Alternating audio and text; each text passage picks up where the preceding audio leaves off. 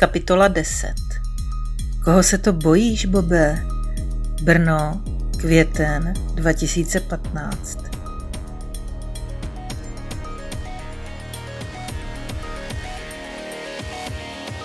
To je zvláštní, jak mají v poslední době zprávy v českých novinách úplně jiné vyznění než v těch francouzských. Prolamuje ticho v kabinetu Lída. Ty čteš francouzské noviny? No jo, celé léto strávíme u dcerky, tak si chci oprášit jazyk. A taky potřebuju být pro debaty u vínka aspoň trochu v obraze. Nemám chuť tam sedět jako pecka a mlčet. A co píšou? V podstatě to samé, co tady, ale jinak, věcně. Děje se to a to. Vláda na to reaguje takhle, lidé by se měli připravit na toto. U nás to jde v poslední době stylem děje se to a to, nikdo si s tím neví rady, hlavně ne Evropa, udržujte paniku. Přeháníš. Tak se mrkni na tohle. Vytahuje z kabelky nejrozšířenější český deník. Už jen ta titulní fotka vzbuzuje strach. Titulek to samý, navíc je zcela v rozporu s obsahem článku. Potřebují zvýšit čtenost.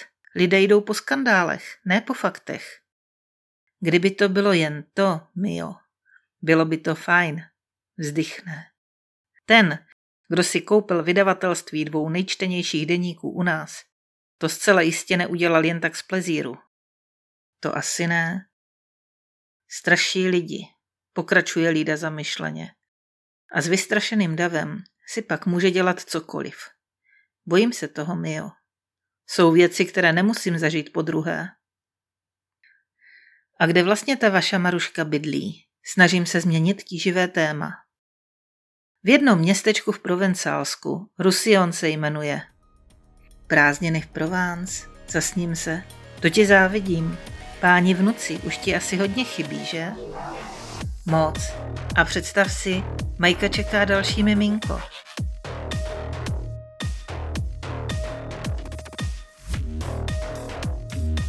Hurá ke třetíákům.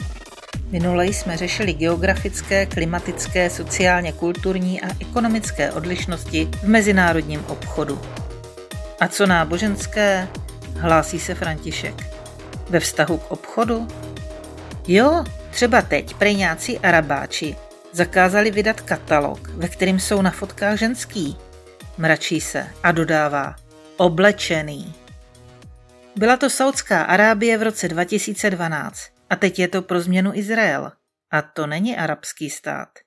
Bigotnost není doménou jednoho náboženství. Občas se projeví ve všech, včetně křesťanství.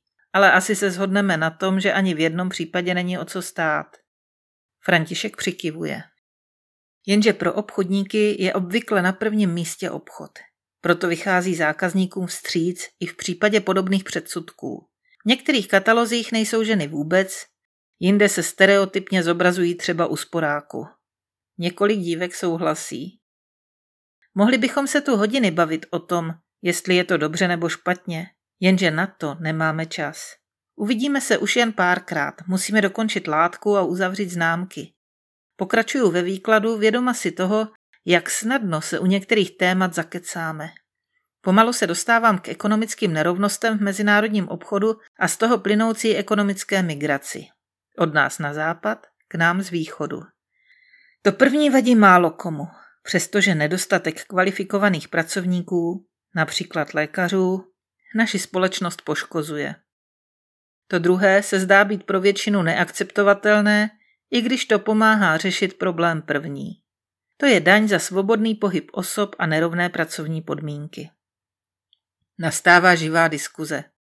Ach jo, ředitelna je hned vedle, jestli tam ten blbec sedí, tak to zase schytám.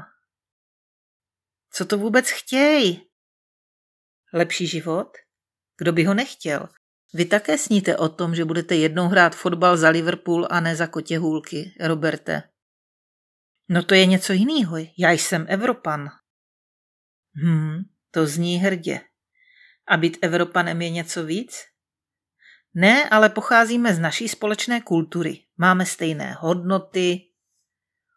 Už Čapek v jednom svém fejetonu psal, že společné hodnoty, kultura a chování se týkají spíš postavení toho kterého člověka. Doktor filozofie bude mít zpravidla daleko blíž k jinému doktorovi filozofie, ať už pochází odkudkoliv, než k dělníkovi z Ústí nebo zemědělci z Vysočiny. Ale těch mimoevropských migrantů je strašně moc, pan Čelko. Ano, hodně jich dnes prchá před válkou, diktaturami, hladomorem. To nejsou ekonomičtí migranti, ale lidé, kterým jde často skutečně o život. Mají zůstat v první bezpečné zemi. A víme, která země je pro ně skutečně první bezpečná? Uvědomte si, že země v okolí válečných konfliktů často nemají potenciál zvládnout tolik lidí. V táborech chybí voda, nebývají zabezpečeny hygienické podmínky, zdravotnická péče, dětem chybí přístup ke vzdělání. Komu by se tam chtělo zůstat? U nás to s nimi taky přestane být bezpečný. Proč? Jsou mezi nimi islámisti a džihádisti, pančelkovi nečtete? Co nečtu? Jmenují několik pofidérních webů. Ach jo, stránky, které se vezou na principu kolektivní viny, skutečně nesleduju. Nejsou seriózní. Lída má pravdu. Lidé jsou vystrašení a některá média v tom hrají velkou roli.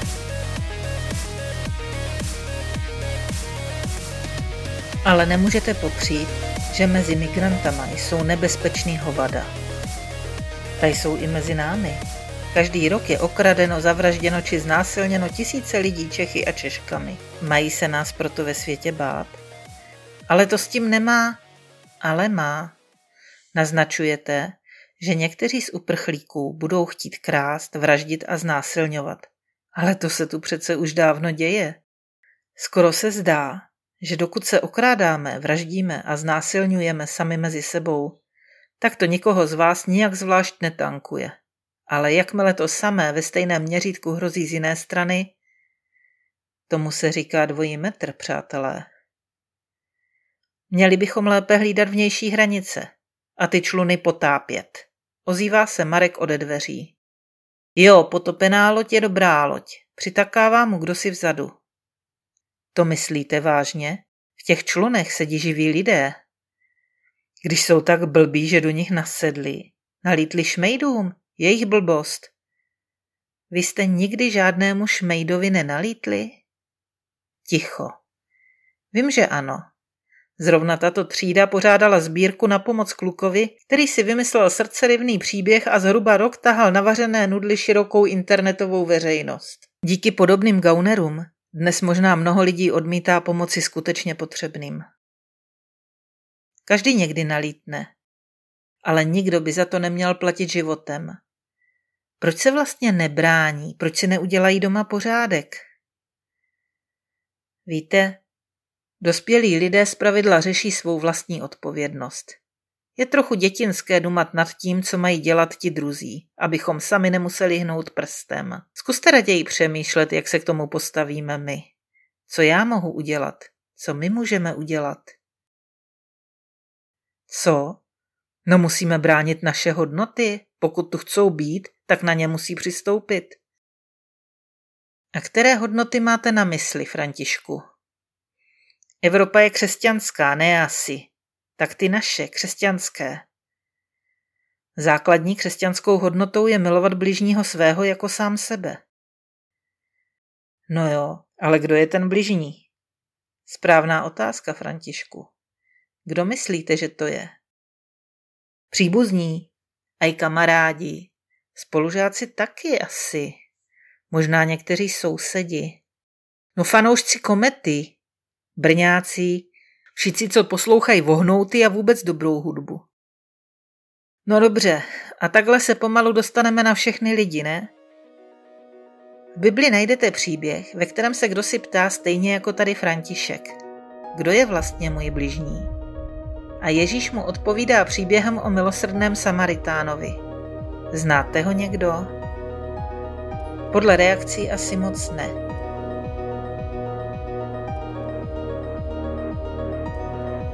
Ale jo, to je o tom chlápkovi, co ho přepadli lupiči a nikdo mu nepomohl.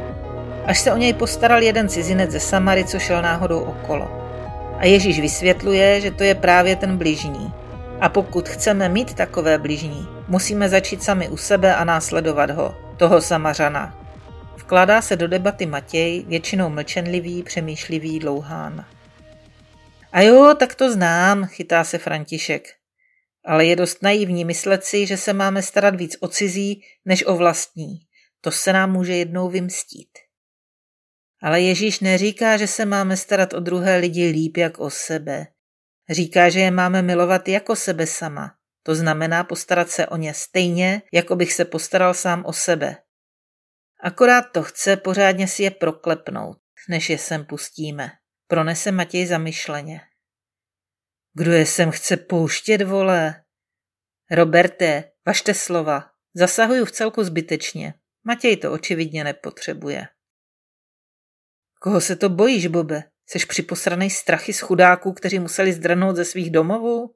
Myslíš, že na tom moři riskujou jen tak z prdele, nebo co? Pánové, zkuste to slušně. A my máme být zahajzli, co jim odmítnou podat pomocnou ruku? Nedává se Matěj přerušit. Pak na chvíli zmlkne a obrátí se na mne. Já myslím, že to strašení je záměrné. Zajímalo by mě, kdo to dělá a proč. Vystrašeným davem se daleko lépe manipuluje. Víte, jakmile začneme ze strachu šlapat po právech druhých lidí, vybavují se mi slova Abrahama Lincolna. Připravíme o ně sami sebe.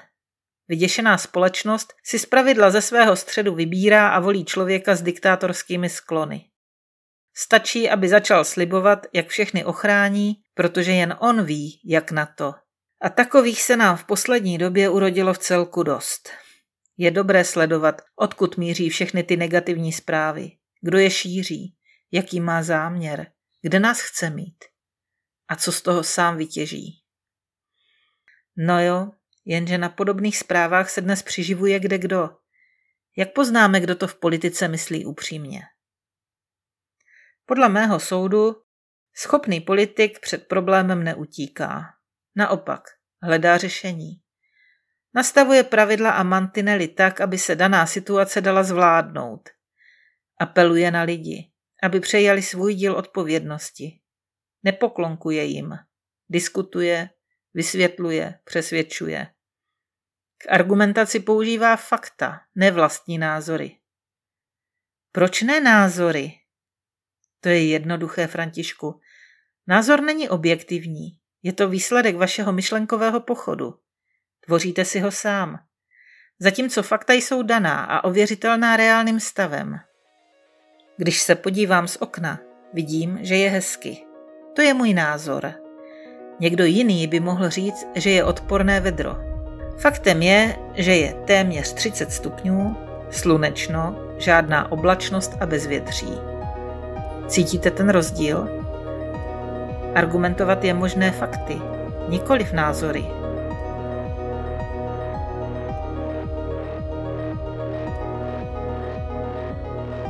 My asi nemáme schopné politiky. Jaké jsme si zvolili? Pravda, ještě moc odpovědně volit neumíme, ale snad se to jednou naučíme. Zatím máme štěstí. Neválčíme, prosperujeme, žijeme v bezpečné zemi uprostřed Evropy na kontinentu, který maximálně využívá bohatství celého světa. Vezměte si třeba možnost vzdělání. Každý jeden z nás má oproti většině lidí na světě skvělé výchozí podmínky pro život. Násobně lepší než lidé pocházející třeba z vysychající části Afriky. Vidíte? Můžeme se sami sebe ptát, zda je zrovna tohle naše zásluha. Jsme se uměli narodit, pančelko, Třída propuká v smích. Měli jsme obrovské štěstí, že jsme se narodili právě tady. Jak těm mladým cynikům vysvětlit, že na místě je spíš pokora a vděk za ten dar a možná i jistá vstřícnost ke zbytku světa? Chvíli ticha přerušuje rázný hlas. Tak pro začátek bychom mohli platit azijským výrobcům za oblečení, boty a elektroniku stejnou cenu jako těm našim, ne? aby se ty ekonomické nůžky začaly zavírat. To by snad snížilo touhu alespoň části těch lidí hledat lepší život v Evropě. Gábina nikdy nesklame. a nikdo ve třídě nemá, co by k tomu dodal. Mrknu na hodinky. Zbývá 10 minut. Tak ještě rychle ke komparativním výhodám.